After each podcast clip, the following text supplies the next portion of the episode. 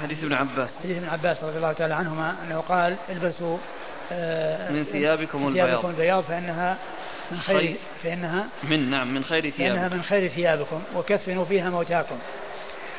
و وإن خير اكحالكم وإن خير أكحالكم الاثمد نعم. وإن خير أكحالكم الاثمد يجل البصر يجل البصر وينبت الشعر. وينبت الشعر. يجل البصر يعني معناه يصفيه ويقويه وينبت الشعر يعني شعر الأهداب. يعني أهداب التي التي هي فوق العين الشعر الذي فوق العين. فهذا فيه يعني إرشاد إلى أن الاكتحال يعني فيه فائدة يعني فائدة للعين من ناحية جلاء البصر وقوته وكذلك أيضا كونه ينبت الشعر أي شعر الأهداب أهداب العين.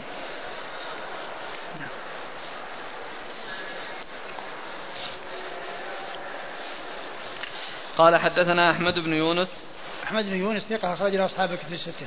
عن زهير زهير بن معاوية ثقة أخرج له أصحاب الكتب الستة. عن عبد الله بن عثمان بن خثيم. عن عبد الله بن عثمان بن خثيم وهو صدوق أخرج البخاري تعليقا ومسلم وأصحاب السنة. صدوق أخرج البخاري تعليقا ومسلم وأصحاب السنة. عن سعيد بن جبير. عن سعيد بن جبير ثقة أخرج له أصحاب الكتب الستة. عن ابن عباس. عن ابن عباس وقد مر ذكره.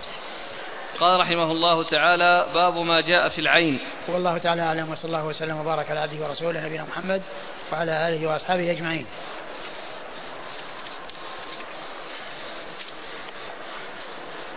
جزاكم الله خيرا وبارك الله فيكم ونفعنا الله بما قلتم.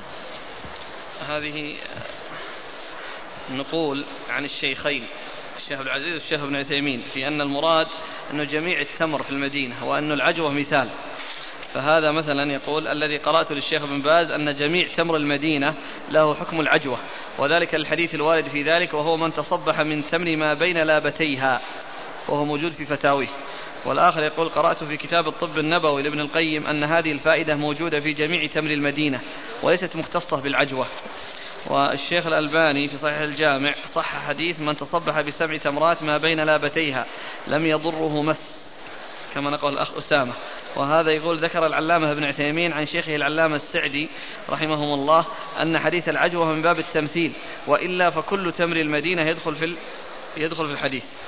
وكلام الشيخ ابن باز رحمه الله في العجوة ذكره عنه القحطاني في كتابه الدعاء من الكتاب والسنة صفحة 89 ونقل الشيخ ابن عثيمين عن الشيخ ابن سعدي رحمه الله في آه، الشرح الممتع.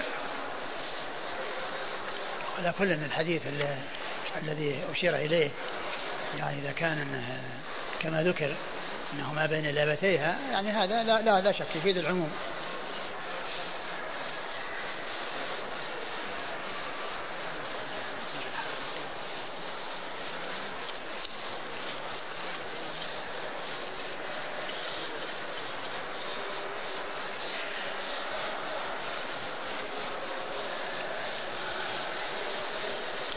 الاكتحال بالكحل الأسود. هل يعد تشبها بالنساء؟ آه، إذا كان يعني يعني في فائدة للرجال من ناحية ليس للتزين وإنما هو للاستشفاء ولاستفادة العين لا بأس به. وأما كونه يعني يفعل للتزين فيمكن أن يكون في تشبه آه، بالنساء.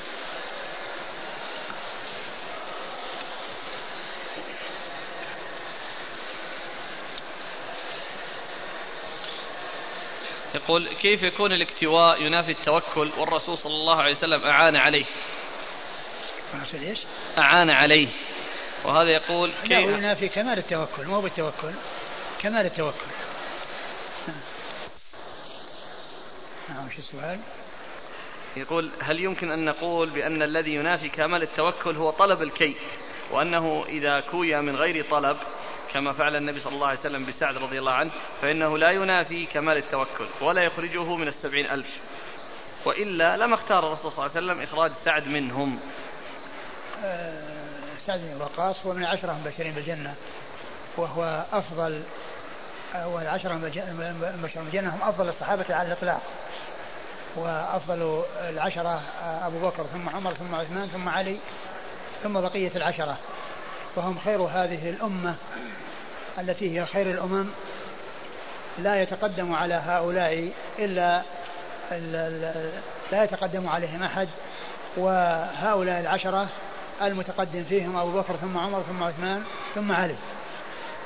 ثم إن الحديث جاء في قوله يكتوون معناه أنه يكتوي ولم يقل يستكوون كما قال في الرقي في الاسترقاء يسترقون.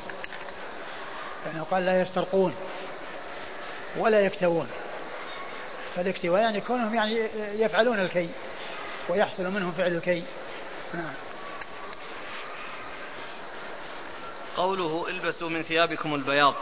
هل يدخل ذلك حتى عند النساء؟ يسن لهن لبس البياض؟ لا, لا. هذا إنما هو للرجال.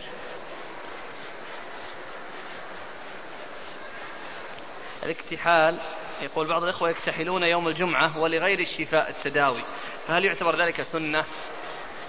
والله ما أعلم يعني شيء يدل عليه.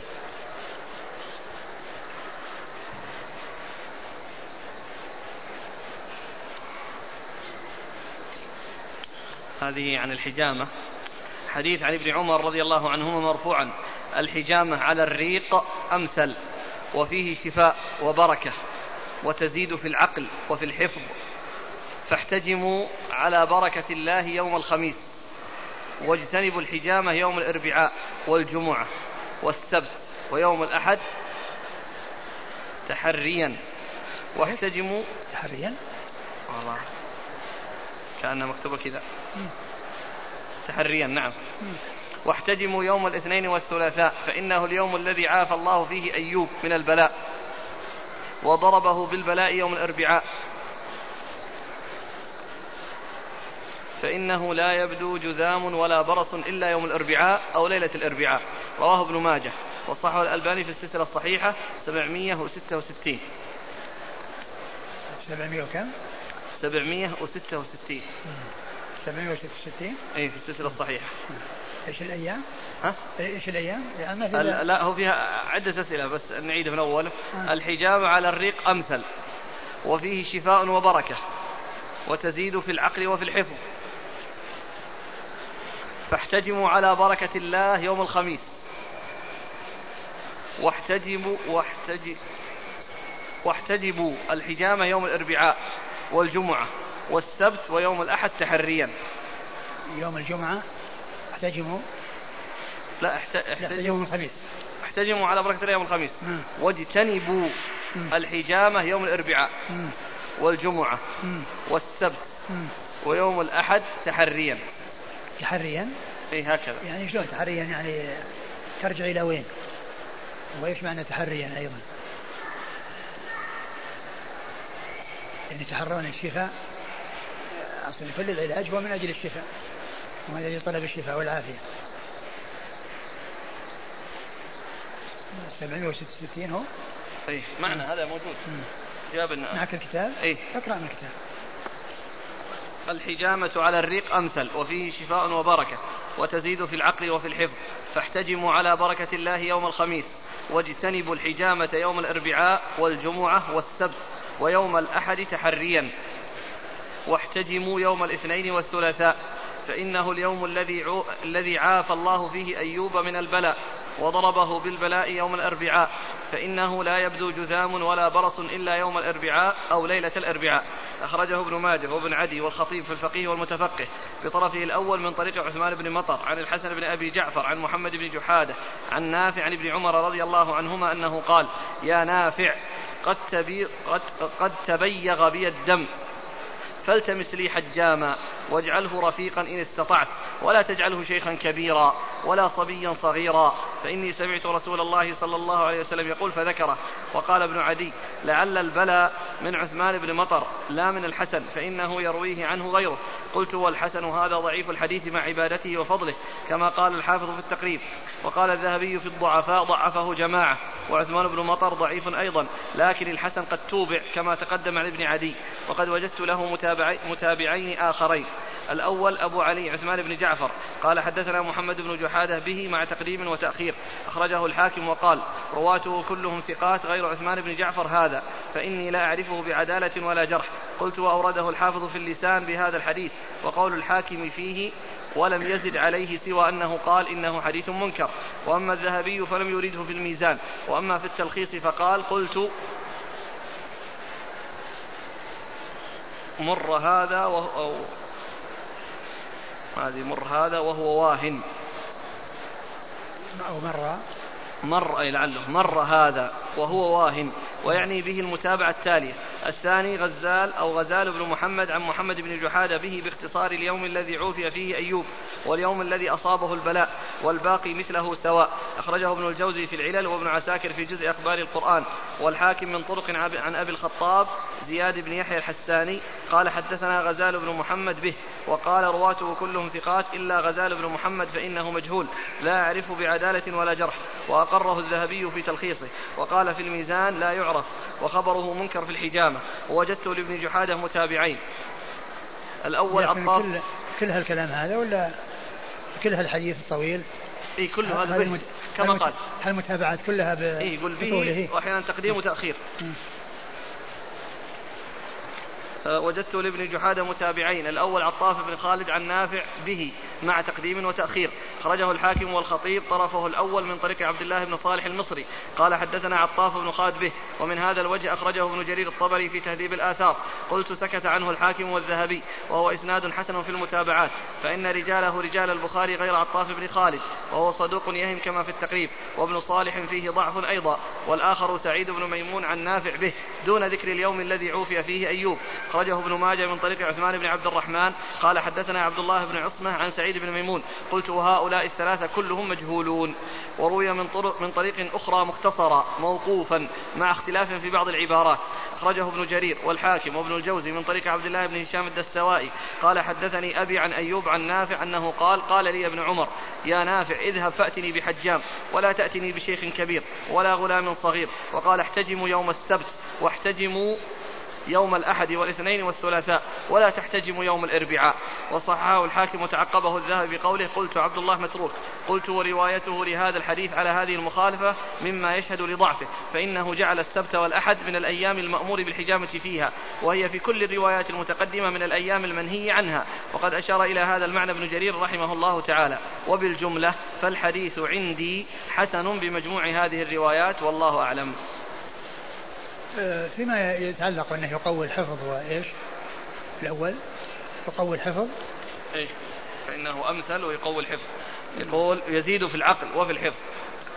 آه، لعل هذا يعني في من كان بحاجة للحجامه مو معنى هذا أن الإنسان يحجم من أجل يبحث عن الحفظ وإنما الدم ووجود الفساد فيه لا شك أنه يؤثر. وإذا أزيل يعني ذلك الذي فيه التأثير لا شك إنه يصير فيه فائدة من ناحية صفاء الذهن وقوة الحفظ ولكن هذا لا يعني أن كل إنسان يروح يحتجم وهو ليس بحاجة للحجامة فالذي عافاه الله لا يحتاج إلى دواء ولا يحتاج إلى علاج والحجامة كما هو اليوم علاج. جزاكم الله خيرا وبارك الله فيكم ونفعنا الله ما قلت. بسم الله الرحمن الرحيم. الحمد لله رب العالمين. والصلاة والسلام على عبد الله ورسوله نبينا محمد وعلى آله وصحبه أجمعين. أما بعد قال الإمام أبو داود السجستاني رحمه الله تعالى باب ما جاء في العين. قال حدثنا أحمد بن حنبل قال حدثنا عبد الرزاق قال حدثنا معمر عن همام بن منبه قال هذا ما حدثنا أبو هريرة رضي الله عنه عن رسول الله صلى الله عليه وعلى آله وسلم أنه قال والعين حق. بسم الله الرحمن الرحيم. الحمد لله رب العالمين وصلى الله وسلم وبارك على عبده ورسوله نبينا محمد وعلى آله وأصحابه أجمعين. أما بعد فيقول الإمام أبو داود السجستاني رحمه الله تعالى باب في العين. الإصابة في العين. وهو ما يحصل لشخص من ضرر نتيجة لنظر شخص إليه ويحصل مع هذه النظرة بإذن الله حصول ضرر بسبب الحسد الذي يكون في العائن فيحصل للمعين بسبب ذلك ضرر. وقد جاءت السنة بأن الإنسان عندما يرى يعني شيء فإنه آه، يعني يذكر الله ويدعو بالبركة لصاحبه وذلك يكون من أسباب آه، عدم حصول الضرر منه بإذن الله بإذن الله. قد ورد أبو داود حديث أبي هريرة رضي الله تعالى عنه أن النبي صلى الله عليه وسلم قال العين حق يعني الإصابة بالعين وهي آه، حصول آه، ذلك من العائن بأن يكون في عنده شيء من الحسد فيحصل مع نظرته إليه آه، شيء بقضاء الله وقدره وكل ما يقع في الكون فهو بقضاء الله وقدره فيحصل للمعين أي المحسود تضرر بسبب ذلك وقد يؤدي إلى الهلاك. والموت وكل هذه أسباب وهي من قضاء الله وقدره وكما عرفنا كل ما يقع في الكون من حركة وسكون فهي بقضاء الله وقدره ما شاء الله كان وما لم يشاء لم يكن. و وقوله العين حق يعني أن حصول الضرر من ورائها أو بها إنما هو حق وأنه صحيح. وعلاج ذلك أن الإنسان آه، يبرك ويدعو بالبركة لمن رأى فيه صفة أعجبته. وإذا حصل الحسد فالعلاج أنه يتوضأ للمحسود ويصب عليه من ذلك الماء الذي توضأ فيه وذلك من أسباب آه، سلامته من هذه الإصابة بالعين. كما جاء بذلك الحديث عن رسول الله صلوات الله وسلامه وبركاته عليه. وهذا الحديث من صحيفة همام منبه المعروفة المشهورة التي تشتمل على أحاديث كثيرة وكلها بإسناد واحد عن عبد الرزاق عن همام عن وهب عن عن عن عن معمر عن عبد الرزاق عن معمر. عن معمر عن هم عن هم عن همام ابن منبه عن أبي هريرة. هي بهذا الإسناد. وهي تشتمل على 150 حديثا تقريبا. كلها بإسناد واحد. الفاصل بين كل حديث وحديث وقال رسول الله صلى الله عليه وسلم كذا. ثم يذكر الحديث ثم يقول وقال رسول الله كذا. ثم حتى ينتهي من هذا المقدار الكبير من الأحاديث وكلها بهذا الإسناد الواحد. وهذه الصحيفة صحيحة. والبخاري انتقى منها أحاديث ومسلم انتقى منها أحاديث وغيرهم كذلك روى منها أحاديث كما عند أبي داود هنا وكما سبق أن مر بنا بعض الأحاديث في ذلك.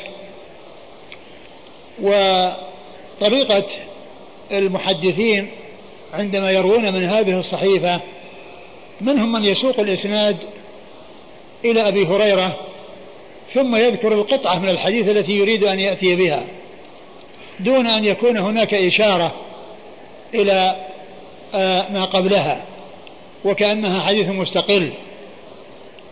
في فيسوق الإسناد من أوله إلى آخره عن أبي هريرة وفي ما يقول هذا ما حدثنا به أبو هريرة عن محمد رسول الله صلى الله عليه وسلم؟ يقول عن أبي هريرة. ثم يأتي بالقطعة من الحديث أي من هذه المئة وخمسين حديثا التي اشتملت عليها الصحيفة فيأتي بها مبنية على هذا الإسناد. وهي في الحقيقة ليست مبنية عليه. المبني على الإسناد آه هذه المقدار الكبير من الأحاديث وأولها نحن السابق نحن الآخرون السابقون يوم القيامة. أول حديث في الصحيفة نحن الآخرون السابقون يوم القيامة. ثم تأتي إلى حديث وقال وقال وقال إلى آخره. فأبو داود رحمه الله أتى بالإسناد إلى آخره على الهيئة التي هو عليها. وفي آخرها هذا ما حدثنا أبو هريرة عن محمد رسول الله صلى الله عليه وسلم وأتى بهذه القطعة التي هو العين حق وهي من أثناء الحديث أو من أثناء الأحاديث الكثيرة.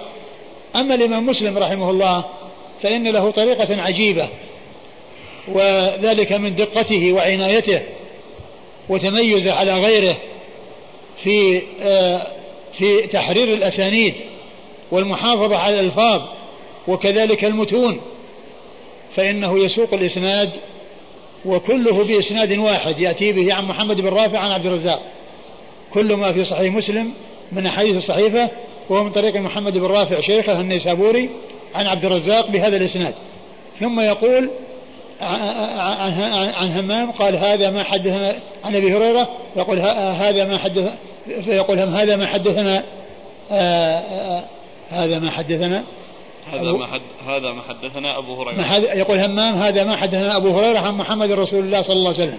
ثم يقول فذكر أحاديث منها وقال رسول الله كذا وكذا. فيأتي بجملة فذكر أحاديث منها ثم يأتي بالقطعة التي يريد من الحديث. وهذا في غاية الوضوح وفي غاية الدقة لأن الذي يقرأ هذا الكلام يعرف أن أن هذا الحديث مكانه ليس تاليا للإسناد وإنما هو في فجوة بينه وبين الإسناد. هذه الفجوة عبر عنها بقوله فذكر أحاديث منها فذكر أحاديث منها. لأن الأحاديث التي تركها والتي هي تالية للإسناد عبر عنها بقوله فذكر أحاديث منها فكلمة منها يريد أن منها هذا الحديث الذي آه، مبدوء بوقال رسول الله. صلى الله عليه وسلم. لأن كل حديث فيه وقال رسول كذا وقال رسول كذا وقال رسول كذا وقال حتى يعد 150 حديث. وهذه الصحيفة مطبوعة مستقلة وهي موجودة في مسند الإمام أحمد في مسند أبي هريرة. موجودة في مسند الإمام أحمد في مسند أبي هريرة. ف و آه، رواية البخاري ومسلم لأحاديث منها من أوضح الأدلة الدالة على أن البخاري ومسلما رحمهم الله تعالى لم يستوعب الأحاديث الصحيحة ولم يقصد استيعابها لم يقصد الاستيعاب ولم يستوعبها. فهما ما استوعبا فالأحاديث الكثيرة الصحيحة التي لم يخرجها كثيرة بل ولم يكونوا أرادوا الاستيعاب حتى يستدرك عليهما. لم يكونوا أراد الاستيعاب لم يكونا أراد الاستيعاب. ف كون البخاري أخذ منها أحاديث ومسلم أخذ أحاديث واتفقوا على أحاديث وتركوا أحاديث هذا يدل على أنهم ما أرادوا الاستيعاب. لأنه لو أرادوا الاستيعاب كانت صحيفة همام هذه يأتون بها كلها برمتها ولا يتركون منها حديثا مع أنها بإسناد واحد. وقد أخذوا منها أحاديث وتركوا أحاديث. فهذا الصنيع وهذا العمل يدل على أن الشيخين البخاري ومسلم رحمهم الله لم يقصد استيعاب الأحاديث الصحيحة. ولو كان قصد استيعاب الأحاديث الصحيحة لكان آآ آه، آآ آه، لفعل أو لحصل منهما الاتيان بأحاديث الصحيفة كلها مع أنهما لم يأتيا بأحاديث الصحيفة كلها وإنما أتى أتيا ببعضها. نعم مسعد قال حدثنا أحمد بن حنبل.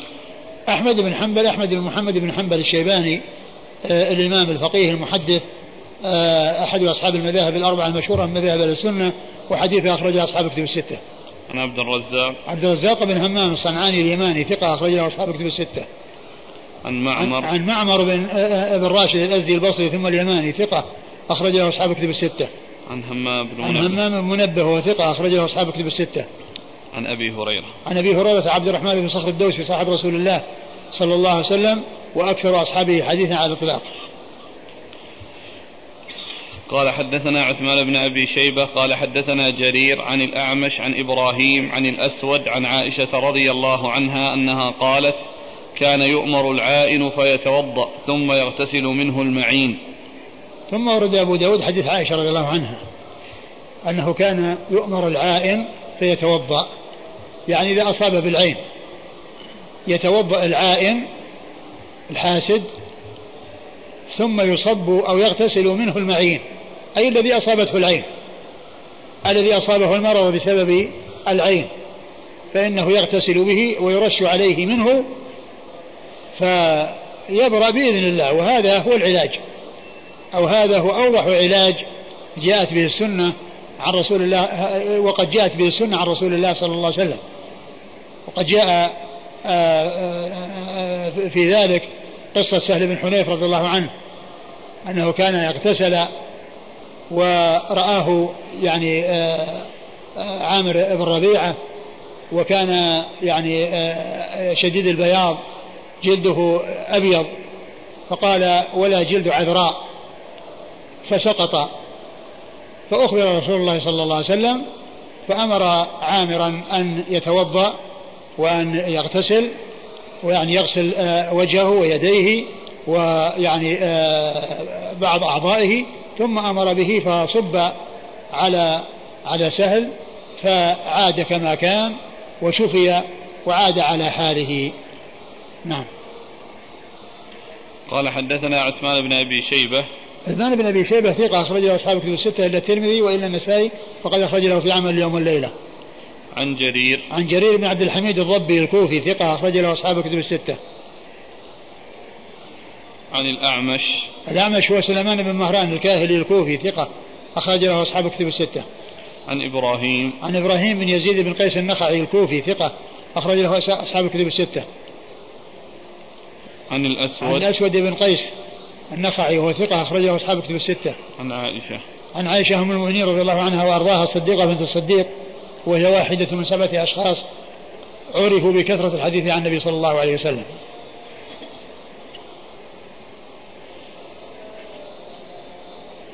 يقول هل يمكن أن يأخذ الإنسان للمعين من العائن نوى التمر بعد أن يأكله العائن أو بقية شراب شربه العائن فيعطى للمعين؟ يمكن. أقول يمكن هذا. إذا أمكن ذاك الذي أرشد إليه الرسول صلى الله عليه وسلم فهو الذي ينبغي وإذا أمكن يأخذ شيئا من فضلاته أو يأخذ يعني شيئا من ثيابه التي أصابت جسده الذي هو داخلة إزاره أو داخلة قميصه الذي أصابه جسده وحصل عليه عرقه نعم. يقول وهل المقصود بالوضوء الوضوء الشرعي أو المقصود الوضوء اللغوي؟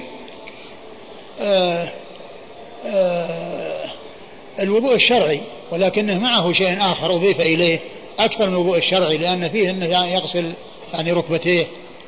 نعم.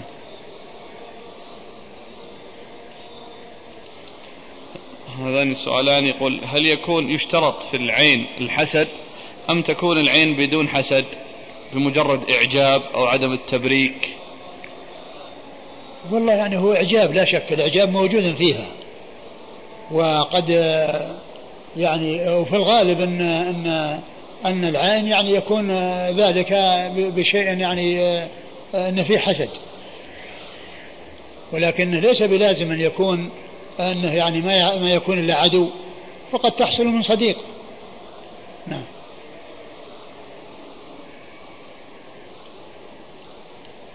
قل هل علاج العين خاضع للتجربة أم هو توقيفي؟ الذي جاءت به السنة هو توقيفي. الذي جاءت به السنة توقيفي لأن هذا آه، تشريع وبيان من الرسول صلى الله عليه وسلم أنه يحصل العلاج بهذه الطريقة.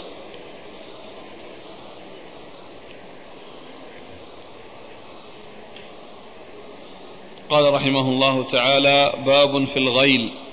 قال حدثنا الربيع بن نافع أبو توبة قال حدثنا محمد بن مهاجر عن أبيه عن أسماء بنت يزيد بن السكن رضي الله عنها أنها قالت سمعت رسول الله صلى الله عليه وآله وسلم يقول لا تقتلوا أولادكم سرا فإن الغيل يدرك الفارس فيدعثره عن فرسه. ثم ورد أبو داود باب في الغيل. والغيل هو آآ يعني حصول الحمل من المرضع ثم لا يعرف بالحمل فيكون اللبن يعني آه، غير مفيد فيتضرر الصبي برضاعه من هذا اللبن. يتضرر الصبي من رضاعه هذا اللبن. ويعني آه، و الرسول الحديث هذا الذي جاء عن أسماء بنت يزيد بن سكن أن الرسول صلى الله عليه وسلم قال لا تقتلوا أولادكم يذكر ذاكم سرا. سرا. يعني قتل الأولاد يعني آه، ما هو قتل مباشر. يعني يؤدي إلى الضعف وإلى يعني آه، الهزال. وذلك أنه عندما يشرب يعني هذا اللبن الذي آه، حصل معه الحمل وتأثر وتغير ولم يكن صالحا للشرب أنه يؤثر على صحة الولد. حتى بعد أن يكبر فإن ذلك الضعف والخور يكون موجودا فيه. حتى ولو بعدما يكبر ويركب الفرس فإن ذلك يؤدي ضعفه إلى سقوطه. ولكن هذا الحديث آه، ليس بصحيح. هذا الحديث الذي معنا ليس بصحيح. ولكن كون ال ال ال الغيل أو الغيلة يعني تطلق على يعني حصول آه، إرضاع يعني آه، الولد أو نكاح المرأة المرضع ثم يحصل لها الحمل ثم لا يدرى عن الحمل حتى يشرب الولد يعني شيئا من من اللبن فيتأثر به جاء يعني ما يدل عليه ولكن دل جاء ما يدل على الجواز وعلى أنه سائغ ولكن المقصود أنه إذا وجد الحمل فإنه آه، آه، يترك الرضاع يترك الرضاع ولا يستمر عليه لأنه آه، يؤدي إلى ضرر الطفل. ولكن المجامعة لا بأس بها تجامع المرضع وإن حصل حمل فإنه يترك الأرضاع لأنه يضر. يعني يضر ويرضع لبن آخر. يعني غير يعني غير هذا اللبن الذي آه، ينشأ عنه الضرر. والنساء تعرف هذا. يعني عندما آه، آه، تعرف يعني حصول الضرر بالتجربة للأولاد من الرضاع ولهذا عندما تحمل المرأة تمتنع وتبادر الامتناع عن إرضاع الطفل من ذلك اللبن الذي جاء معه الحمل. والذي حصل الحمل معه. نعم. لا تقتلوا أولادكم سرا فإن الغيل يدرك الفارس فيدعثره عن فرسه. نعم. فإن يدعثره يعني معناه أنه يعني آه، آه، يسقطه أو يعني آه، يجعله يسقط ويعني يقع بسبب الهزال والضعف الذي فيه بسبب شرب ذلك اللبن. نعم. يعني ولو بعد ما يكبر مو معناه إنه يعني شيء في حال الصغر وينتهي بل تبقى آثاره ولكن الحديث كما عرفنا غير صحيح.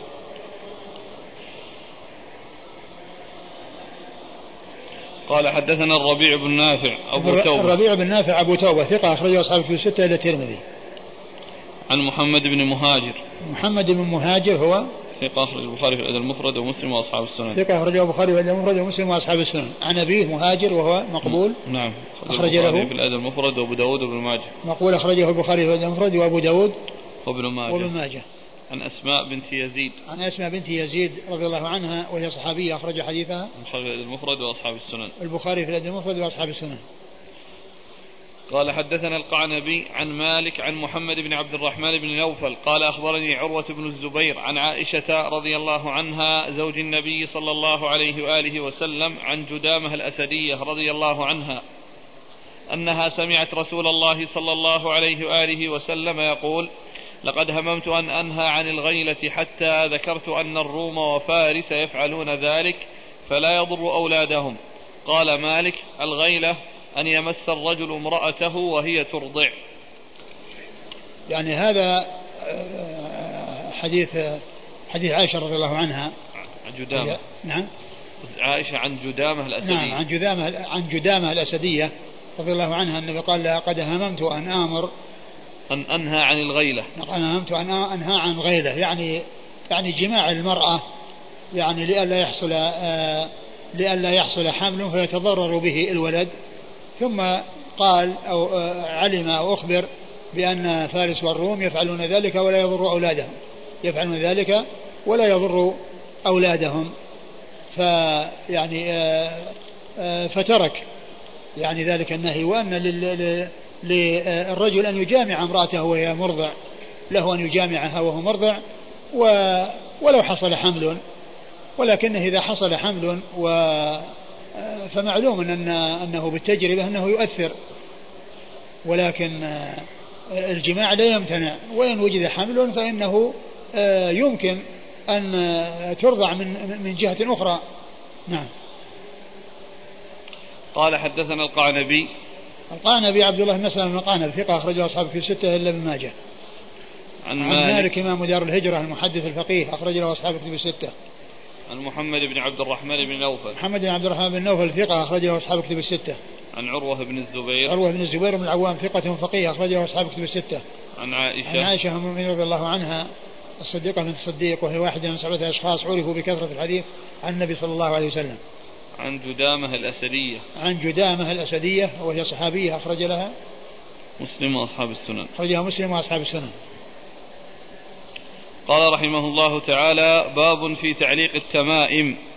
قال حدثنا محمد بن العلاء قال حدثنا أبو معاوية قال حدثنا الأعمش عن عمرو بن مرة عن يحيى بن الجزار عن ابن أخي زينب امرأة عبد الله عن زينب امرأة عبد الله عن عبد الله رضي الله عنهما أنه قال سمعت رسول الله صلى الله عليه وآله وسلم يقول إن الرقى والتمائم والتولة شرك.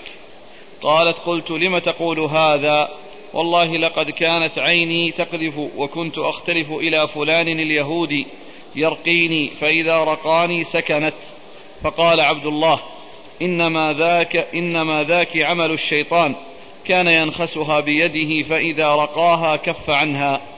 إنما كان يكفيك أن تقولي كما كان رسول الله صلى الله عليه وآله وسلم يقول أذهب البأس رب, رب الناس. اشف أنت الشافي لا شفاء إلا شفاؤك. شفاء لا يغادر سقما. ثم ورد أبو داود حديث عبد الله بن مسعود رضي الله تعالى عنه. باب في تعليق باب التمائم. في تعليق التمائم. باب في تعليق التمائم. التمائم هي يعني عوذ تعلق يعني إما خرزة أو غير ذلك أو شيء مكتوب يوضع في جلد أو في وعاء ويعلق على الصبي أو على غير الصبي. يعني من أجل أن يدفع عنه السوء العين أو غير ذلك وهذا لا يجوز.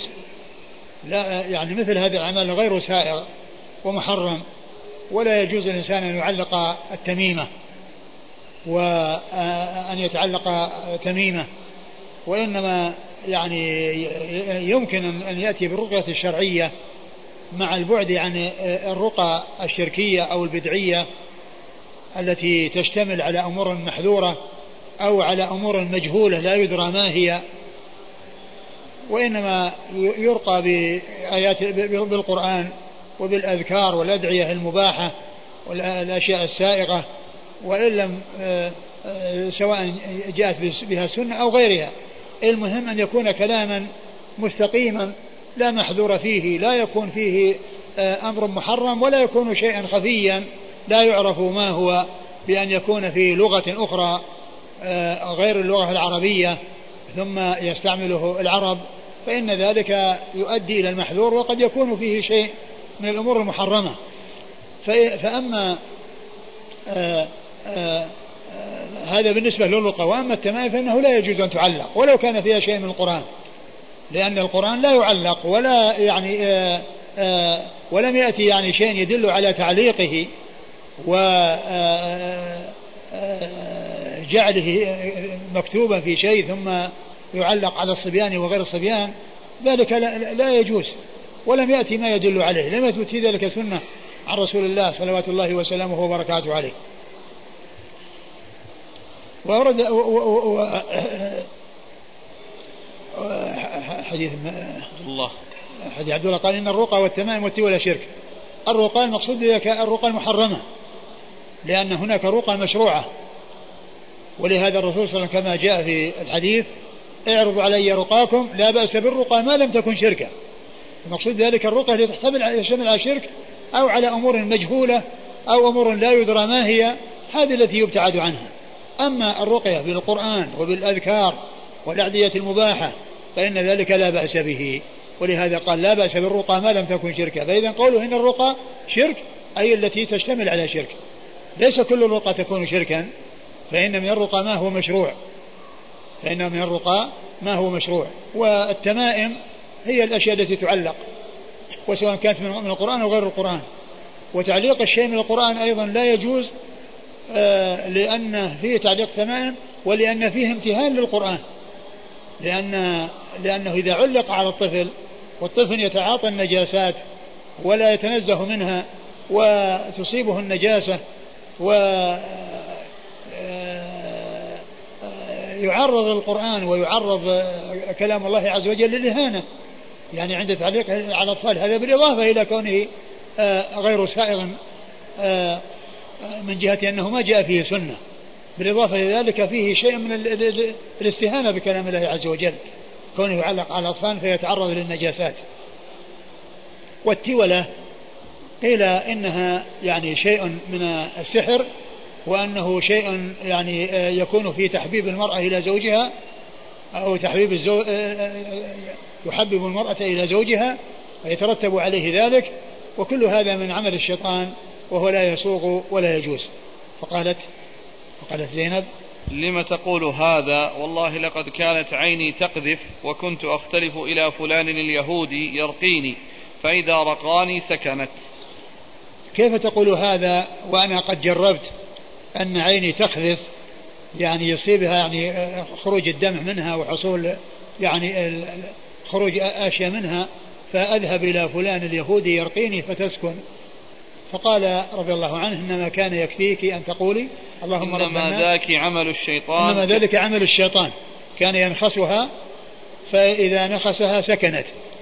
يعني أن هذا ليس يعني شفاء من هذا العمل وإنما هو من عمل الشيطان. نعم. يعني فتنة. يعني هذا يكون في فتنة للناس. نعم. إنما, إنما كان يكفيك أن تقولي كما كان رسول الله صلى الله عليه وآله وسلم يقول أذهب البأس رب الناس. اشفي أنت الشافي لا شفاء إلا شفاؤك. شفاء لا يغادر سقما. يعني يكفيك أن تدعو بهذا الدعاء الذي جاء عن رسول الله صلى الله عليه وسلم. اللهم رب رب الناس اذهب الباس واشفي أنت الشافي لا شفاء الا شفاء شفاء لا يغادر سقما. نعم. قال حدثنا محمد بن العلاء. محمد بن العلاء بن كريب أبو كريب ثقة أخرج له أصحاب كتب الستة.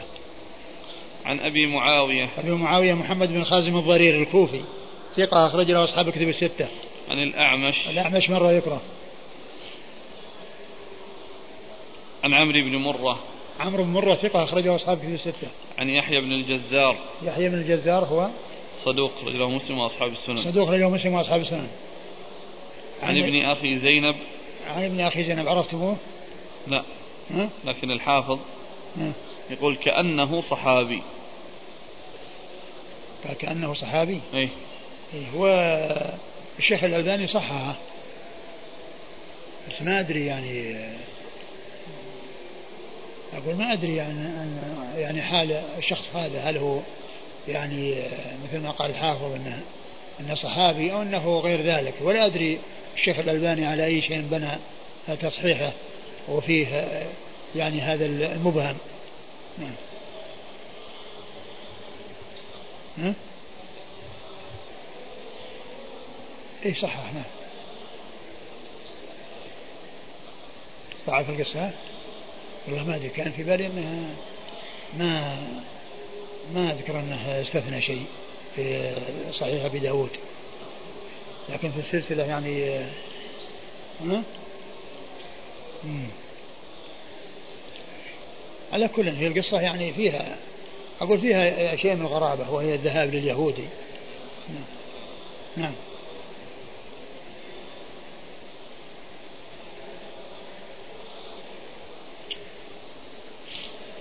عن زينب امرأة عبد الله. زينب امرأة عبد الله رضي الله عنها وهي صحابية أخرج لها. أصحاب الكتب. أصحاب الكتب الستة. عن عبد الله. عن عبد الله بن مسعود الهذلي رضي الله عنه صاحب رسول الله صلى الله عليه وسلم وحديثه أخرجه أصحاب الكتب الستة.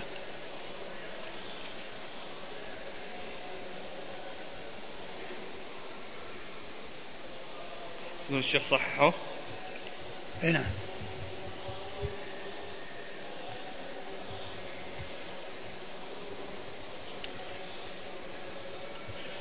لكن لا شك القصة يعني يعني قصة الذهاب لليهودي هذه هذه من من أغرب الغرائب وأعجب العجائب واليهودي يرقي بماذا؟ كيف يرقي؟ يعني اليهود اليهود لا خير فيهم وكل ينفق مما عنده ولكن يعني لو صحت يكون هذا مثل ما هو من عمل الشيطان يعني يحصل يعني هذا الشيء فيحصل آه لكن آه هي غريبة لا شك. وإذا كان الشيخ أنه يعني ذكر في السلسلة الصحيحة يعني عدم ثبوت القصة فذاك فهذا في الحقيقة هو هو المعقول. يعني يكون التصحيح للمرفوع فقط؟ اي نعم المرفوع نعم صحيح لا شك. المرفوع صحيح. هذا الدعاء ثابت. لكن في بالي انه في الصحيحة أو صحيحة أبي داود ما أذكر ما ما أتذكر أنه آه، فصل.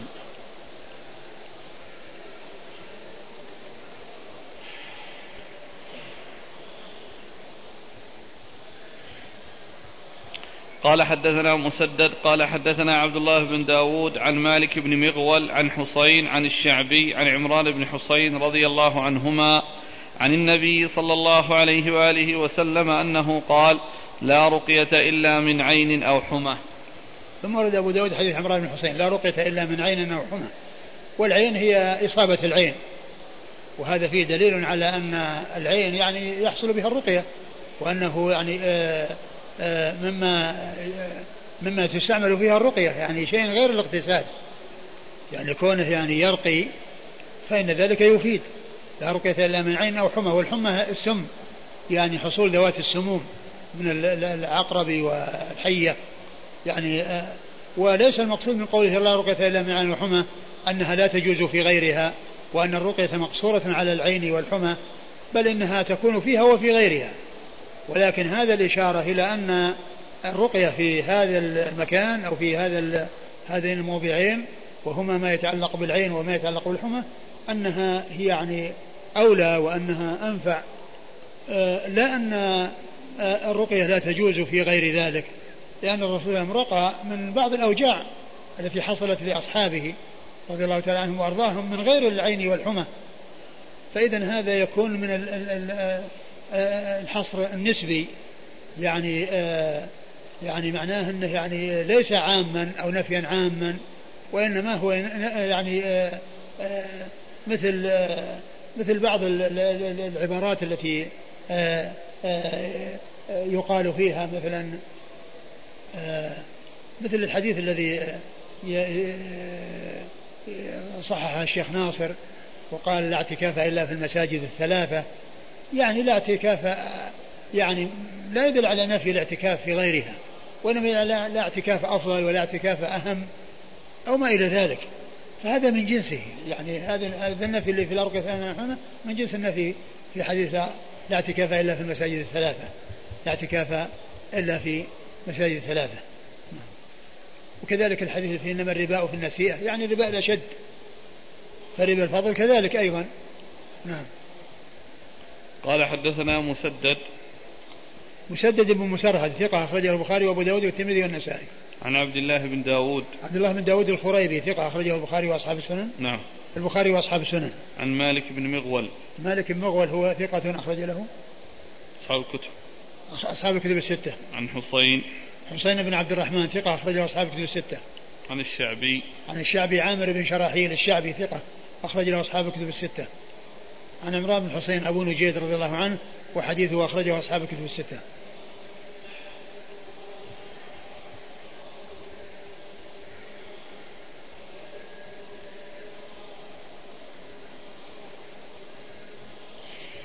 قال رحمه الله تعالى باب ما جاء في الرقى. قال حدثنا أحمد بن صالح وابن السرح. قال أحمد حدثنا ابن وهب. وقال ابن السرح أخبرنا ابن وهب. قال حدثنا داود بن عبد الرحمن عن عمرو بن عن عمرو بن يحيى عن يوسف بن محمد وقال ابن صالح محمد بن يوسف بن ثابت بن قيس بن شماس عن أبيه عن جده رضي الله عنهما عن رسول الله صلى الله عليه وآله وسلم أنه دخل على ثابت بن قيس قال أحمد وهو مريض فقال اكشف البأس رب الناس عن ثابت بن قيس بن شماس ثم أخذ ترابا بمطحان فجعله في قدح ثم نفث عليه بماء وصبه عليه. قال أبو داود قال ابن السرح يوسف بن محمد وهو الصواب. ثم ورد أبو داود آه، باب في الرقى. والرقى كما عرفنا يعني آنفا أن الرقى منها ما هو سائغ ومنها ما هو غير سائغ. فالسائغ ما كان بالقرآن وبالأذكار والأدعية المباحة. وغير السائغ ما كان فيه, فيه شرك وتعلق بغير الله أو فيه أمور مجهولة أو أنه يعني بلغة غير معروفة أو كلام يعني غير معروف فإن هذا لا يسوغ ولا يجوز وأورد أبو داود حديث سهل آه، حديث ثابت بن قيس بن شماس رضي الله تعالى عنه النبي صلى الله عليه وسلم جاء إليه يعوده وقال قال إيش؟ وهو مريض. وهو مريض إيش قال؟ فقال اكشف البأس رب الناس عن ثابت بن قيس بن شماس. قال اكشف البأس رب الناس عن ثابت بن قيس بن شماس هذا دعاء. نعم. ثم أخذ ترابا من بطحان فجعله في قدح ثم نفث عليه بماء وصبه عليه. ثم أخذ ترابا من من من بطحان وجعله في قدح وصب عليه ماء ونفث عليه ثم صبه عليه. والمحل الشاهد نقول نفث عليه. يعني رقية في الماء أي أنها رقية حصلت في الماء وصبه عليه. وال وهذا يعني فيه يعني هذا الحديث فيه دلالة على ال على النفس في الماء وعلى الرقية بالماء واستعمال المريض لها. لكن الحديث يعني في إسناده ضعف يعني فيه يوسف بن محمد هذا وهو يعني فيه ضعف هو مقبول ولكن جاء عن عائشة رضي الله عنها وأرضاها أثر في مصنف ابن أبي شيبة أنها كانت أو أنها لا ترى بأسا أن يقرأ في الماء ثم يسقى على المريض أو يصب أو يصب على المريض. وهذا يعني الأثر عن عائشة صحيح. ولكن هذا الحديث الذي معنا يعني فيه يوسف محمد ويعني وفيه ضعف. نعم. لكن أثر عائشة يمكن أن يحتج به. هذا الأثر اللي جاء عن عائشة وهو صحيح عنها في مصنف ابن أبي شيبة يحتج به.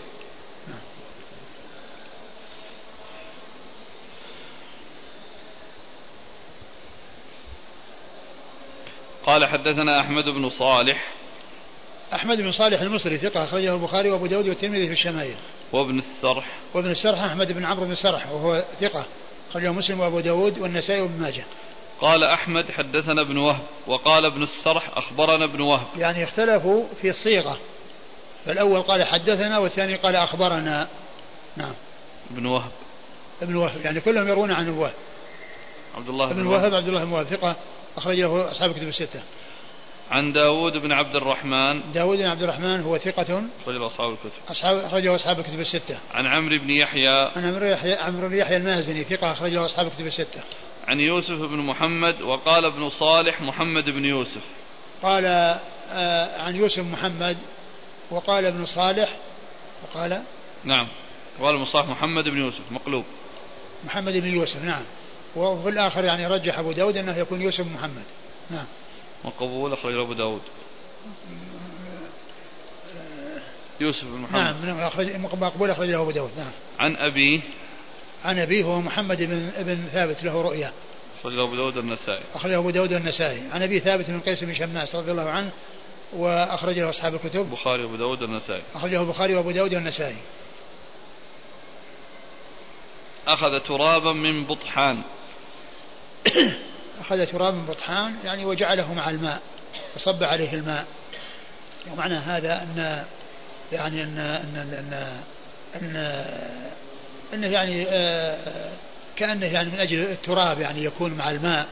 لكن كما عرفنا الماء والتراب كلها يعني جاءت من هذا الحديث أو من هذه الطريقة التي فيها يوسف فيكون غير ثابت. لا ما يتعلق بالماء ولا ما يتعلق بالتراب. ولكن الذي ثبت هو ما يتعلق بالأثر عن عائشة أنها كانت ترى أن أن ينفث في الماء وأن يشربه المريض أو يصب على المريض. قال حدثنا أحمد بن صالح قال حدثنا ابن وهب قال أخبرني معاوية عن عبد الرحمن بن جبير عن أبيه عن عوف بن مالك رضي الله عنه. قال كنا نرقى في الجاهلية. فقلنا يا رسول الله كيف؟ فقال اعرضوا علي رقاكم. لا بأس بالرقى ما لم تكن شركا. ثم ورد أبو داود حديث عوف بن مالك الأشجعي رضي الله عنه. قال كنا نرقى في الجاهلية. فقال عليه الصلاة والسلام اعرضوا علي رقاكم. ثم قال لا بأس بالرقى ما لم تكن شركا. فأتى بقاعدة عامة وهذا من جوامع كلمة صلى الله عليه وسلم.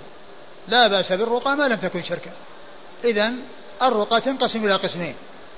إما أن تكون شركا أو يكون يعني شيء مجهول لا يدرى قد يكون محتمل على مشتمل على شرك أو آه، يعني آه، آه، ما كان من هذا القبيل فإنه لا لا يجوز الاتيان به. وما كان غير ذلك مما هو ذكر لله وتلاوة القرآن وأدعية مباحة فإن هذا هو الذي تحصل الرقية به. نعم.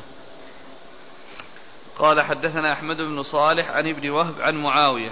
معاوية بن صالح وهو ثقة أخرج له. صدوق له أوهام. صدوق له أوهام أخرج له. البخاري في جزء القراءة ومسلم وأصحاب السنن البخاري في جزء القراءة ومسلم وأصحاب السنن عن عبد الرحمن بن جبير. عبد الرحمن بن جبير بن نفير وهو ثقة أخرج البخاري في المفرد ومسلم وأصحاب السنن ثقة أخرج البخاري في المفرد ومسلم وأصحاب السنن عن أبيه. عن أبيه وهو ثقة كذلك الرواة عن نعم. البخاري في جزء القراءة ومسلم وأصحاب السنن البخاري في الأدب المفرد. البخاري في جزء القراءة ومسلم وأصحاب السنن البخاري, البخاري في الأدب المفرد ومسلم وأصحاب السنن عن عن عوف بن مالك. عوف بن مالك الأشجعي رضي الله عنه وحديثه أخرجه أصحاب الكتب الستة. نعم. وحديثه أخرجه أصحاب الكتب الستة. قال حدثنا إبراهيم بن مهدي المصيصي قال حدثنا علي بن مسهر عن عبد العزيز بن عمر بن عبد العزيز عن صالح بن كيسان عن أبي بكر بن سليمان بن أبي حثمة عن الشفاء بنت عبد الله رضي الله عنها أنها قالت دخل علي رسول الله صلى الله عليه وآله وسلم وأنا عند حفصة رضي الله عنها فقال لي ألا تعلمين هذه رقية النملة كما علمت كما النملة. النملة. ألا تعلمين هذه رقية النملة كما علمتيها الكتابة؟ ثم ورد أبو داود حديث الشفاء بنت إيش؟ بنت عبد الله. الشفاء بنت عبد الله رضي الله تعالى عنها أنها أن أن دخل عليها وهي عند حفصة فقال لها ألا علمتيها رقية النملة كما علمتيها الكتابة؟ ألا علمتيها رقية النملة كما علمتيها الكتابة؟ والنملة هي قروح تكون في الجنب ويعني فيكون تعالج بالرقى ولعل هذه الرقية التي كانت عند أسماء عند الشفاء أن الرسول كان يعلمها وأنها يعني لا شيء فيها وأنها تحصل الرقية بها وكانت علمت حفصة الكتابة فقال ألا علمتيها رقية النملة كما علمتيها الكتابة. وفي هذا دليل على جواز تعليم النساء الكتابة وأنه لا بأس بذلك وأن الرسول صلى الله عليه وسلم أقر ذلك وجاء في هذا الحديث ما يدل عليه. نعم.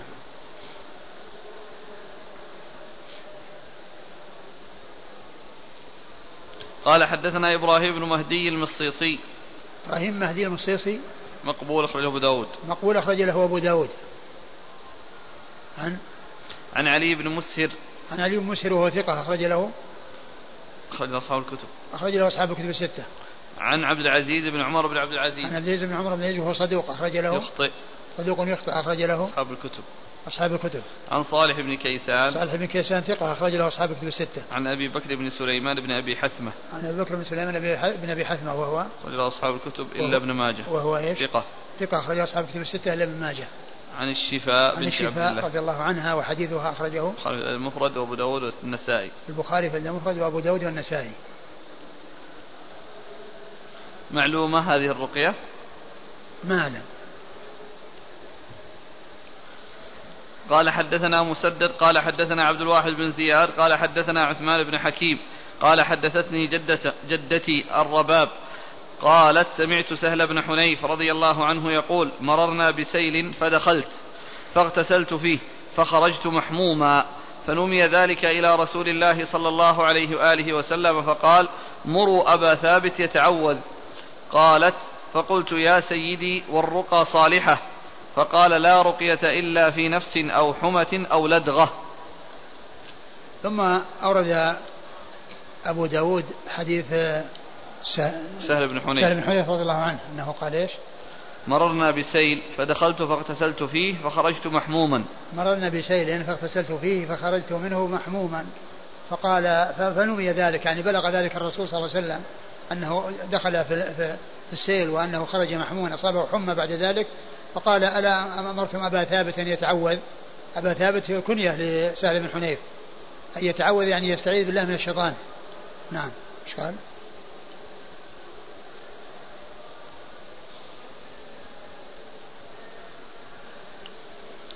قال قالت فقلت يا سيدي والرقى صالحة. فقال لا رقية إلا في نفس أو حمة أو لدغة. فقالت فقلت يا سيدي والرقى صالحة؟ قال لا رقية إلا من نفس أو لا رقية إلا في نفس أو حمة أو لدغة. إلا في آه، نفس أو حمة أو لدغة. يعني النفس طبعا هي العين والحمى يعني يعني هي اللدغة. لأن الحمى يعني إصابة اللدغ أو حصول اللدغ من ذوات السموم. فيعني تكون اللدغة يعني هي بمعنى الحمى. نعم. لكن الكلام هنا فقال مروا أبا ثابت يتعوذ قالت فقلت. اللي هي الرباب. نعم. فقلت. فقلت. ها؟ قالت فقلت. يا سيدي تكلم سهل بن حنيف ولا تكلم النبي صلى الله عليه وسلم؟ لا هي هي ما هي صحابية. الرباب يعني ما هي صحابية. إذا الكلام الآن لمن؟ قالت فقلت. يا سيدي والرقى صالحة. فقال يعني لا رقى آه كأنها آه قالت آه, آه، فقلت يعني كأن يعني من تحكي قول سهل إنه يخاطب الرسول صلى الله عليه وسلم. قالت لكن كأنه ما هو بلاقيه لأنه فنمي ذلك إلى النبي صلى الله عليه وسلم فقال مروا أبا ثابت يتعوذ يعني ما فيه لقاء. مروا أبا ثابت يتعوذ قالت فقلت يا سيدي والرقى صالحة. لا بس يعني آه، يعني هو طبعا آه، الحضور ما بحاصل لكن آه، يمكن يكون فيما بعد. أن يكون يعني حصل لقاء فيما بعد وقال له هذا الكلام. ثم أيضا قضية الأول فيه تعوذ فقط ما في ذكر رقية. اللهم إلا أن يكون يعني تعوذ معه رقية. يعني كونه يعني يستأذي يأتي بعوذ يعني شرعية. ويعني طبعا يكون معها رقية والحديث في سنده الرباب وهي الضعف فيها. الإسناد الضعف فيه من جهة الرباب. والحديث يعني ضعيف من أجلها. نعم. هو في العون يذكر ما ذكرتم أنتم نعم. يعني كان يعني إنه مضاف إلى الرسول يعني. أن الرباب قالت إن سهل بن حنيف قال. فقلت يا سيدي فجملة فقلت يا سيدي هي مقولة سهل بن حنيف نعم. لرسول الله صلى الله عليه وسلم ولا هي مقولة الرباب لسهل بن حنيف ويؤيد هذا المعنى قول الحافظ ابن القيم كما سيجي. يعني الآن طيب إذا كان هذا قول سهل بن حنيفة يقول له يعني والرقى صالحة يعني ما رأيك أني أرتقي أو كذا قالت فقلت يا سيدي والرقى صالحة. نعم. يعني هذا الكلام من سهل بن حنيفة. نعم يعني هذا ال... يعني معناه أن الرقى تنفع؟ فقال نعم لا رقية إلا من كذا وكذا.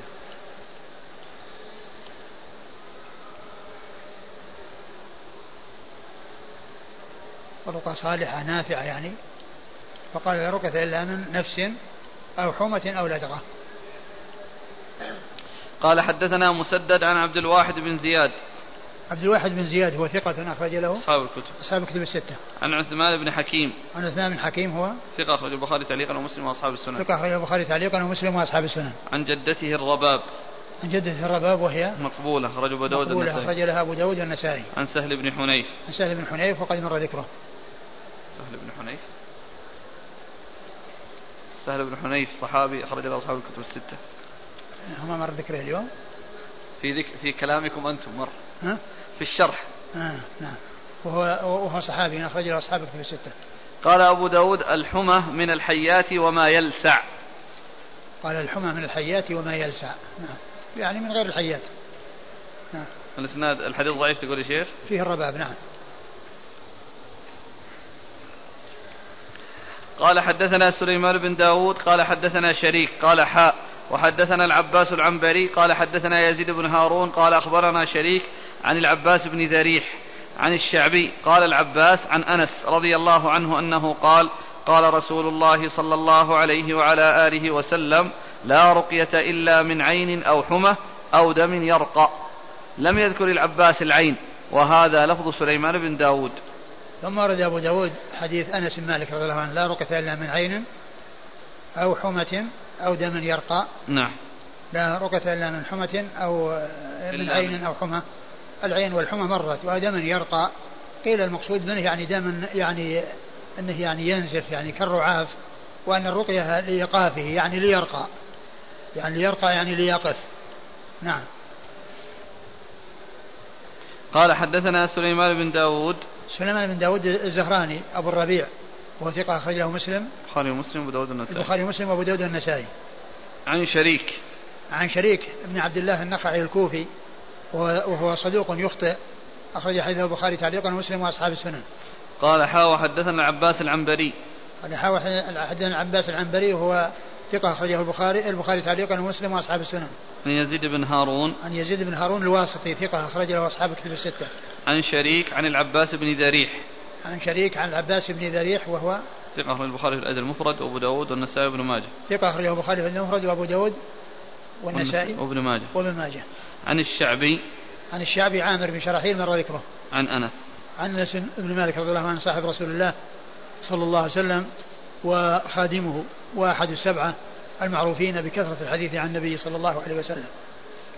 قال رحمه الله تعالى باب كيف الرقى والله تعالى أعلم وصلى الله وسلم وبارك على عبده ورسوله نبينا محمد وعلى آله وأصحابه أجمعين. والألباني ضعف هذا الحديث ولا أدري يعني وجه ضعيفة هل هو من جهة شريك أو يعني شيء آخر. وهو ما فيه شيء جديد إلا الدم الذي يرقى.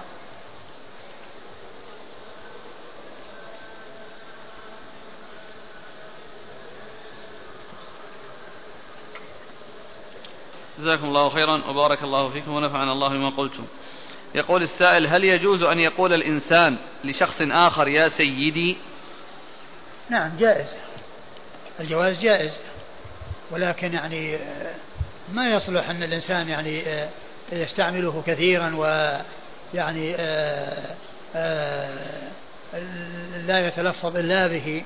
لأنه كما عرفنا أن أن الصحابة رضي الله عنهم وأرضاهم ما كان معروف عنهم أنهم يخاطبون الرسول صلى الله عليه وسلم بهذه المخاطبة. يعني وإنما وأنه عند ذكره لا يقولون ذلك كما هو موجود في الكتب المختلفة. كتب الحديث المختلفة التي تنتهي أسانيدها إلى الرسول صلى الله عليه وسلم فيقول واحد منهم قال رسول الله صلى الله عليه وسلم سمعت رسول الله صلى الله عليه وسلم كذا أمر رسول الله. ما كانوا يقولون سمعت سيدي رسول الله أو, أو, أو نهى سيدي رسول الله. يعني ولا شك أن الرسول صلى الله عليه وسلم هو سيد البشر وهو خير الناس وأفضل الناس ويعني له كمال السؤدد البشري صلوات الله وسلامه وبركاته عليه. و آه، لكن آه، السلف لم يكن من شأنهم هذا وإذا قيل ذلك في بعض الأحيان ما في بأس هل يجوز أن يرقى أن يرقي الراقي النساء ويضع يده على ناصيتهن؟ لا ما يجوز، لا يجوز له أن يمس أن يمس أجسامهن.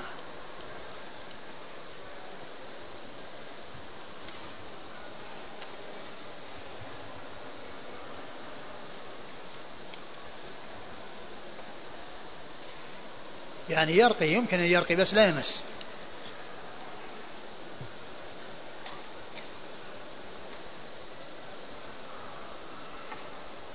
يقول امرأة عليها أيام من رمضان ونوت أن كل صوم تصومه هو من ذلك القضاء. لكنها في يوم الصيام تنسى هذا هذه النية. وأحيانا لا تنوي إلا بعد الفجر فهل يحتسب من أيام القضاء؟ ما ينفع. لازم تنفي تنوي قبل طلوع الفجر. لازم تنوي من الليل. ما معنى ما جاء في بعض الأحاديث يغسل داخلة إزاره؟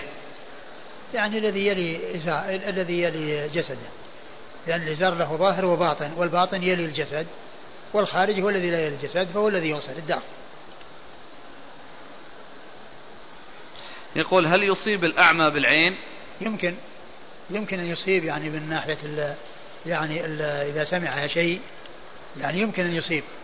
يعني ليس المقصود أن يكون ينظر وإنما هو شيء في نفس الشخص العائن ولكن في الغالب يعني يكون بالعين وبالنظر العين وقد يصيب الأعمى عندما يكون يعني في قلبه يعني شيء وشيء من الحسد ثم بعد ذلك يسمع شيء فيحصل منه بإذن الله يعني شيء يصل إلى المعين.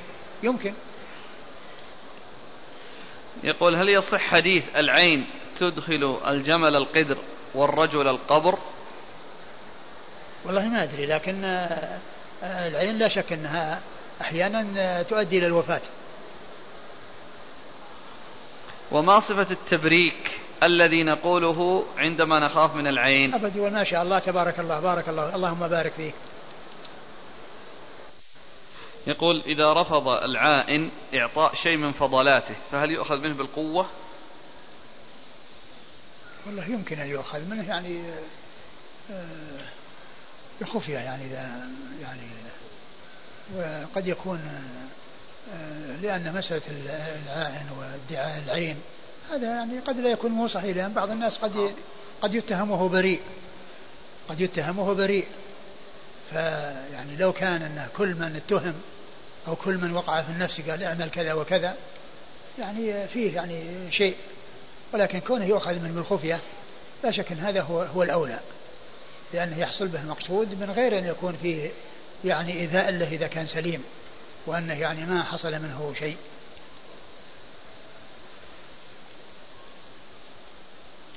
يقول إذا لم يعرف الحاسد أو العائن فكيف يداوى المعين؟ ما فيه إلا اللجوء إلى الله عز وجل وسؤاله والله سبحانه وتعالى هو الذي بيده النفع والضر. يسأل عن صحة حديث بادروا بالأعمال سبعا. بادروا بالأعمال سبعا. نعم ما أذكر. يقول ما الدليل على أن المعين يأخذ من فضلات العائن؟ آه، يعني كون كون الرسول صلى الله عليه وسلم أرشد إلى أنها يعني يغتسل له وأنه آه، يرش به فينفع. فمعنى ذلك أنه أخذ إذا أخذ منه يعني من شيء يعني مسه جسده كسراويله أو يعني آه، قميصه أو طاقيته أو يعني مثلا بقايا تمرة يعني النواة الذي فإن هذا يعني آه، من جنس يعني آه، ذلك الاغتسال الذي قد حصل. فإذا ما حصل الاغتسال أو كان الأمر يعني ليس بواضح فإنه يمكن أن يؤخذ من هذه الأشياء. يقول يؤخذ ثياب المعين فيتبخر به العائن. والله الطريقة الذي يظهر أنه أنه يغسل أقول أنه يغسل ويستعمل الماء.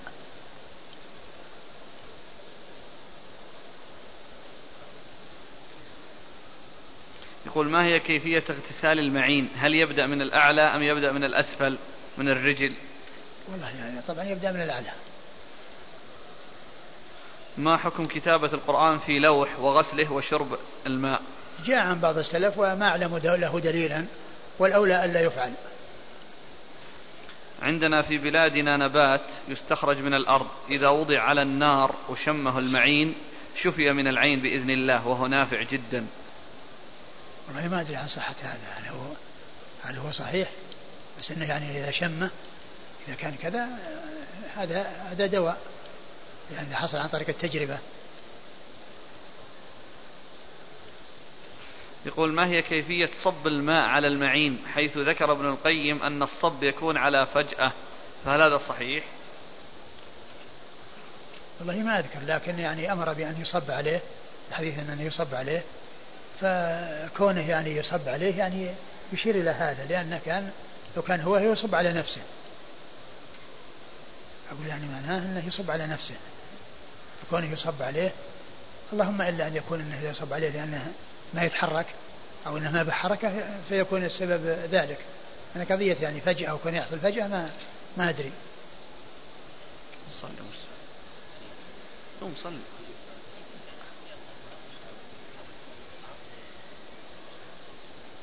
والله أنا قلت أن الطريقة أنه يغسل يعني وأنه ما يستعمل يستعمل هذا التبخير كونه يبخر. شيء من من من, من ثيابه وإنما الذي جاء هو الغسل والرش.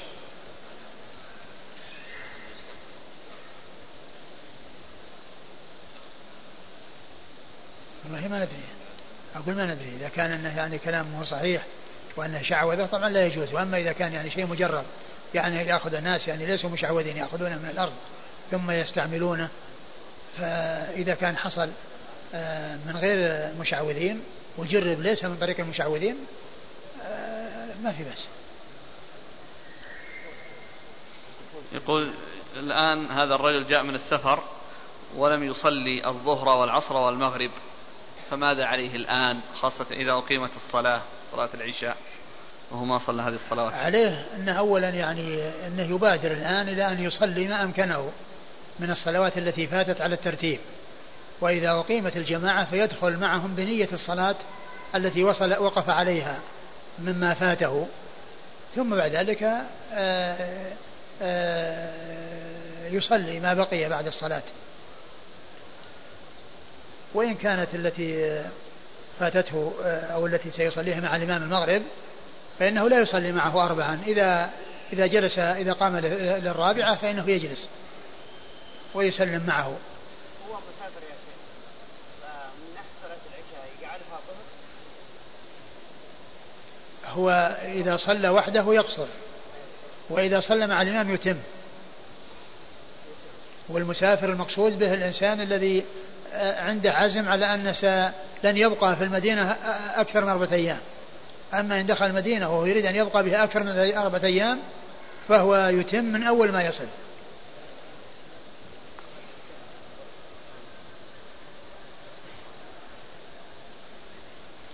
إذا كان الأمر في الرقية من العين توقيفي كما ذكرتم ومعناه الاقتصار على ما ورد فكيف يقال بأنه ممكن أن يؤخذ شيء من النوى التمر التي أكله؟ والله يعني كما هو معلوم يعني في لأن لأن هذا مثله.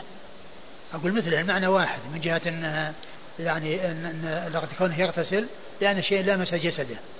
فهذا الذي يؤخذ منه من شيء لامس جسده أو داخل إزارة أو ما إلى ذلك ويغسل هو نفس الذي أرشد إليه الرسول صلى الله عليه وسلم. مثله تماما. هل تخصيص لبس الدبلة عند الخطوبة من التولة؟ لا هذا ليس من التولة. هذا من هذا من هذا من تقليد الكفار ومن الأشياء الوافدة على المسلمين. وإنما التولة يعني هذه شيء آه، يعني يصنع السحرة الناس اللي مشعوذين الذين يزعمون أنه إذا فعل كذا وكذا فإنه آه، يحصل آه، كونه يحب الزوجة ويكون مفتونا بها. وأما الدبلة هذه اللي يسمونها الدبلة التي تفعل عند عند الخطوبة فهذه من تقليد الكفار. والمحذور فيها تقليد الكفار. ذكر ابن القيم وابن تيمية رحمهم الله جواز كتابة الآيات على عضو كالجبهة من أجل الرقية. فهل يصح هذا؟ ما أعلم.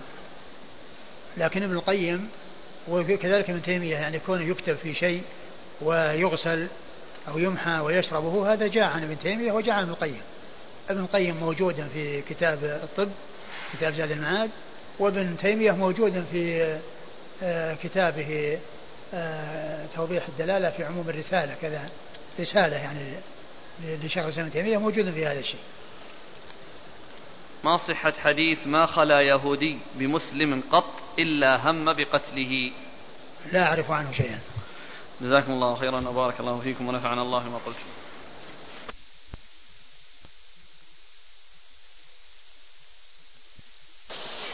بسم الله الرحمن الرحيم. الحمد لله رب العالمين. والصلاة والسلام على عبد الله ورسوله نبينا محمد وعلى آله وصحبه أجمعين. أما بعد. قال الإمام أبو داود السجستاني رحمه الله تعالى باب كيف الرقى. قال حدثنا مسدد قال حدثنا عبد الوارث عن عبد العزيز بن صهيب قال قال أنس يعني لثابت ألا أرقيك برقية رسول الله صلى الله عليه وآله وسلم قال بلى قال فقال اللهم رب الناس مذهب البأس اشف أنت الشافي لا شافي إلا أنت اشفه شفاء لا يغادر سقما. بسم الله الرحمن الرحيم الحمد لله رب العالمين وصلى الله وسلم وبارك على عبده ورسوله نبينا محمد وعلى آله وأصحابه أجمعين. أما بعد يقول الإمام أبو داود السجستاني رحمه الله تعالى باب كيف الرقاء؟ أي كيفيتها؟ بأي شيء تكون الرقية؟ ما هي الألفاظ التي يرقى بها؟ وذكر هذا الباب بعد الباب السابق هو باب في الرقى لأن الأول في إثباتها وبيان ما يجوز وما لا يجوز وأن ما كان شركا أو كان غير معروف أو بأشياء مجهولة فإن ذلك لا يجوز. وما كان بقراءة وما كان بالقرآن وبذكر الله عز وجل وبالأدعية فإن ذلك سائغ. بعد هذا ذكر هذه الترجمة التي هي آه، كيفية الرقية أو كيف تكون الرقية. فقال كيف الرقى؟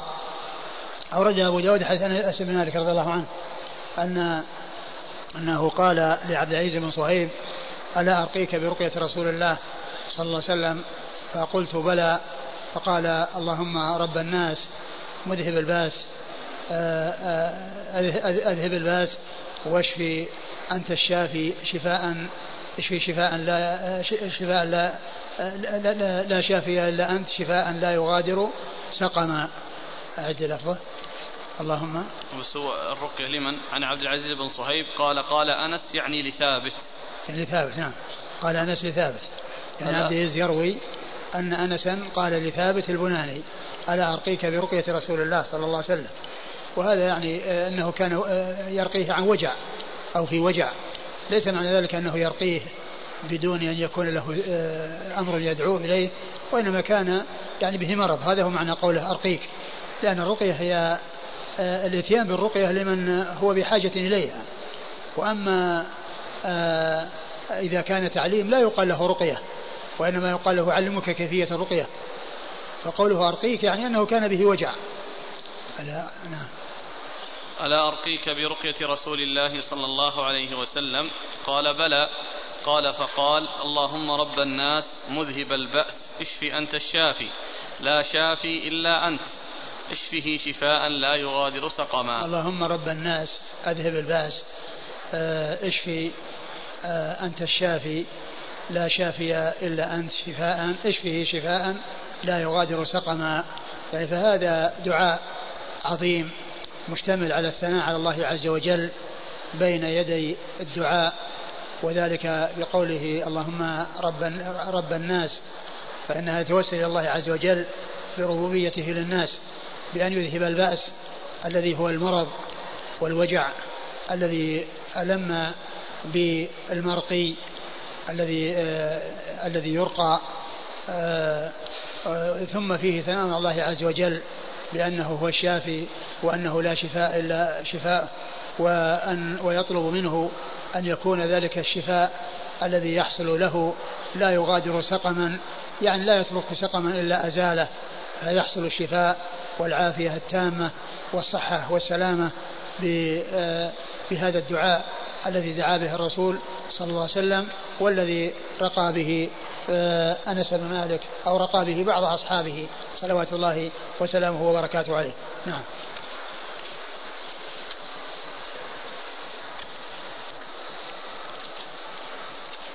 قال حدثنا مسدد. مسدد بن مسرهد البصري ثقة أخرجه البخاري وأبو داود والترمذي والنسائي. عن عبد الوارث. عبد الوارث بن سعيد العنبري ثقة أخرج له أصحاب كتب الستة. عن عبد العزيز بن صهيب. وهو ثقة أخرج له أصحاب كتب الستة. عن أنس بن مالك رضي الله عنه خادم رسول الله عليه الصلاة والسلام وأحد السبعة المعروفين بكثرة الحديث عن النبي صلى الله عليه وسلم وهذا الإسناد رباعي من أعلى الأسانيد عند أبي داود لأن فيه أربعة مسدد وعبد الوارث وعبد العزيز بن صهيب وأنس بن مالك. قال حدثنا عبد الله القعنبي عن مالك عن يزيد بن خصيفة أن عمرو بن عبد الله بن كعب السلمي أخبره أن نافع بن جبير أخبره عن عثمان بن أبي العاص رضي الله عنه أنه أتى النبي صلى الله عليه وآله وسلم قال عثمان وبي وجع قد كاد يهلكني. قال فقال رسول الله صلى الله عليه وآله وسلم امسحه بيمينك سبع مرات. وقل أعوذ بعزة الله وقدرته من شر ما أجد. قال ففعلت ذلك فأذهب الله عز وجل ما كان بي فلم أزل آمر, آمر به أهلي وغيرهم. ثم ورد أبو داود حديث عثمان بن أبي العاص رضي الله عنه أن أنه, أنه جاء إلى النبي صلى الله عليه وسلم وبه وجع فقال فقال له امسح على يعني ذلك مكان الوجع يعني بيدك سبع مرات ويقول ويقول اللهم إني أعوذ بك من شر ما أجد. اللهم إني أعوذ بك من شر ما أجد واحاذر يعني معنى ذلك أنه يعني ينفث يعني آه، على نفسه مع اللمس ومع المسح. يعني فيكون آه، يمسح وينفث ويأتي بهذا الدعاء الذي جاء عن رسول الكريم صلوات الله وسلامه وبركاته عليه فقال آه، بعدما فعل ذلك وجد الشفاء والعافية فكان يأمر أهله وغيرهم بأن يصنعوا كما صنع وأن يستفيدوا كما استفاد. قال حدثنا عبد الله القعنبي. عبد الله بن مسلمة بن قعنب القعنبي ثقة أخرج له أصحاب كتب الستة إلا بن ماجه. عن مالك. عن مالك بن أنس المحدث الفقيه أخرج حديثه أصحاب كتب الستة. عن يزيد بن خصيفة. يزيد بن خصيفة ثقة أخرج له أصحاب كتب الستة. عن عمرو بن عبد الله بن كعب. عن عمرو بن عبد الله بن كعب. وهو ثقة أخرجه أصحاب السنن ثقة أخرجه أصحاب السنن. عن نافع بن جبير. عن نافع بن جبير وهو ثقة أخرجه أصحاب الكتب. ثقة أخرجه أصحاب الكتب الستة. عن عثمان بن أبي العاص. عن عثمان بن أبي العاص رضي الله عنه وحديث أخرجه مسلم وأصحاب السنن. نعم. أخرجه مسلم وأصحاب السنن.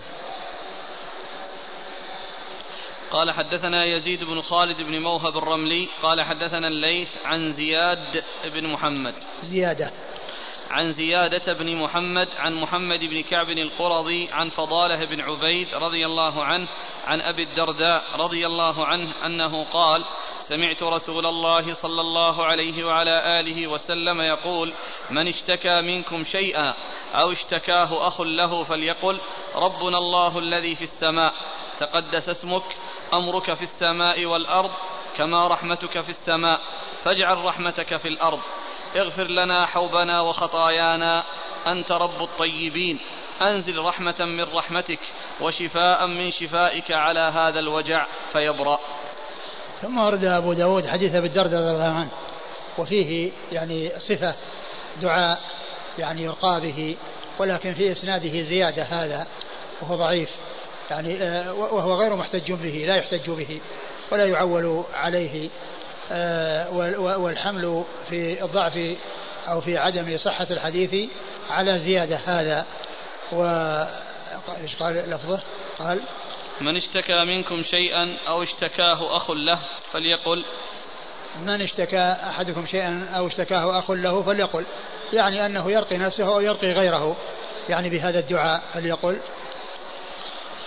ربنا الله الذي في السماء تقدس اسمك.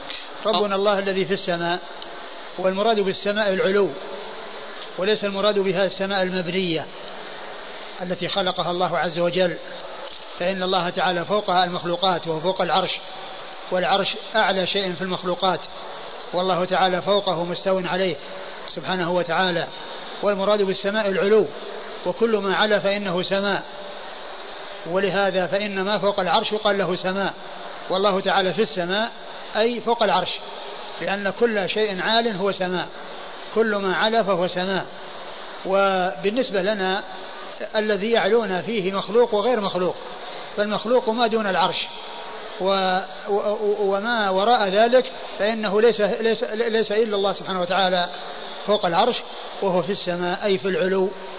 فليس المراد بالسماء المبنية ولا يجوز أن يتصور ذلك.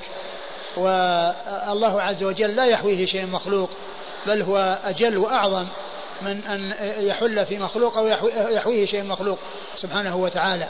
وهذا مثل قول الله عز وجل آمنتم من في السماء آمنتم من في السماء أي يعني في العلو أي أمنتم من في العلو. وكذلك الجارية التي سأل الرسول صلى الله عليه وسلم أين الله؟ فقالت في السماء أي في العلو. فلا يجوز أن يفهم أن المراد السماء السماء المخلوقة التي هي دون العرش السماوات التي هي السبع وهي دون العرش وتحت العرش. فإن الله عز وجل لا يحل في شيء مخلوق ولا يحويه شيء مخلوق بل هو آه، أجل وأعظم وهو فوق العرش في السماء أي في العلو. فقوله في السماء أي في العلو. نعم. تقدس اسمك. تقدس اسمك. يعني آه، آه، أي أنه ذو قداسة وذو يعني وتنزيه. يعني فهو منزه واسمه منزه وصفاته منزه منزهة عن كل نقص وعيب. أمرك في السماء والأرض. أمرك في السماء والأرض. يعني أمر الله عز وجل نافذ في السماوات وفي الأرض. فله الخلق والأمر. يفعل ما شاء يفعل ما يشاء ويحكم ما يريد. فأمره في السماوات وفي الأرض لأن الأمر أمره والخلق خلقه يفعل ما يشاء ويحكم ما يريد سبحانه وتعالى. كما رحمتك في السماء فاجعل رحمتك في الأرض. كما رحمتك في السماء أي أن الله عز وجل رحمته في السماء وفي الأرض. ولكن آه الذين في السماء وهم الملائكة هم معصومون ولا يحصل منهم إلا طاعة الله عز وجل و وأما في الأرض ففيه من يطيع الله وفيه من يعصي الله عز وجل. فسأل أن تكون رحمته في الأرض بأن آه، يحصل آه، آه، الخير الكثير والنفع العميم. و وليس معنى ذلك أن الأرض يمكن أن يكون كل من فيها يهتدي ويستقيم. فإن الله تعالى جعل الناس وقضى وقدر أن يكون الناس فريقين فريق في الجنة وفريق في السعير. ولو شاء الله عز وجل أن يكون الناس جميعا مهتدين لفعل. كما قال الله عز وجل قل فلله الحجة البالغة فلو شاء لهداكم أجمعين. وقال ولو شئنا لآتينا كل نفس هداها ولكن حق القول مني لأملأن جهنم من الجنة والناس أجمعين. ف آه، آه، يعني فيه سؤال أن آه، ينزل رحمته في الأرض وأن يعني يحصل تعميمها ونفع من شاء الله تعالى بها والرحمة العامة كما هو معلوم تحصل لكل أحد. بمعنى أن كونه يعني آه، آه، يغدق عليهم النعم ويوسع عليهم النعم ويكون ذلك للمؤمنين والكفار هذا من رحمة الله سبحانه وتعالى. لكن هذا العطاء وهذا الإنعام يكون ابتلاء وامتحانا. فالله تعالى يبلو بالخير وبالشر. ونبلوكم بالشر والخير فتنة وإلينا ترجعون. نعم. بعده اغفر لنا حوبنا وخطايانا. اغفر لنا حوبنا أو حوبنا والمقصود بالحوب أي ال ال ال ال الأمور الكبيرة والأمور العظيمة إنه كان حوبا كبيرا. و, و والخطايا هي الصغائر. يعني فيكون الجمع بين الحوب وبين الخطايا أن يحمل هذا على الكبيرة وهذا على الصغيرة. يعني يغفر لنا ما كان صغيرا وما كان كبيرا من ذنوبنا ومعاصينا. نعم. أنت رب الطيبين. أنت رب الطيبين. هو رب كل شيء ومليكه. لكن ذكر ربوبيته للط... ربوبيته للطيبين مثل ربوبيته ل... ل... ل... لجبريل وميكائيل وإسرافيل. يعني ثناء على الله عز وجل وتوسل بربوبيته لبعض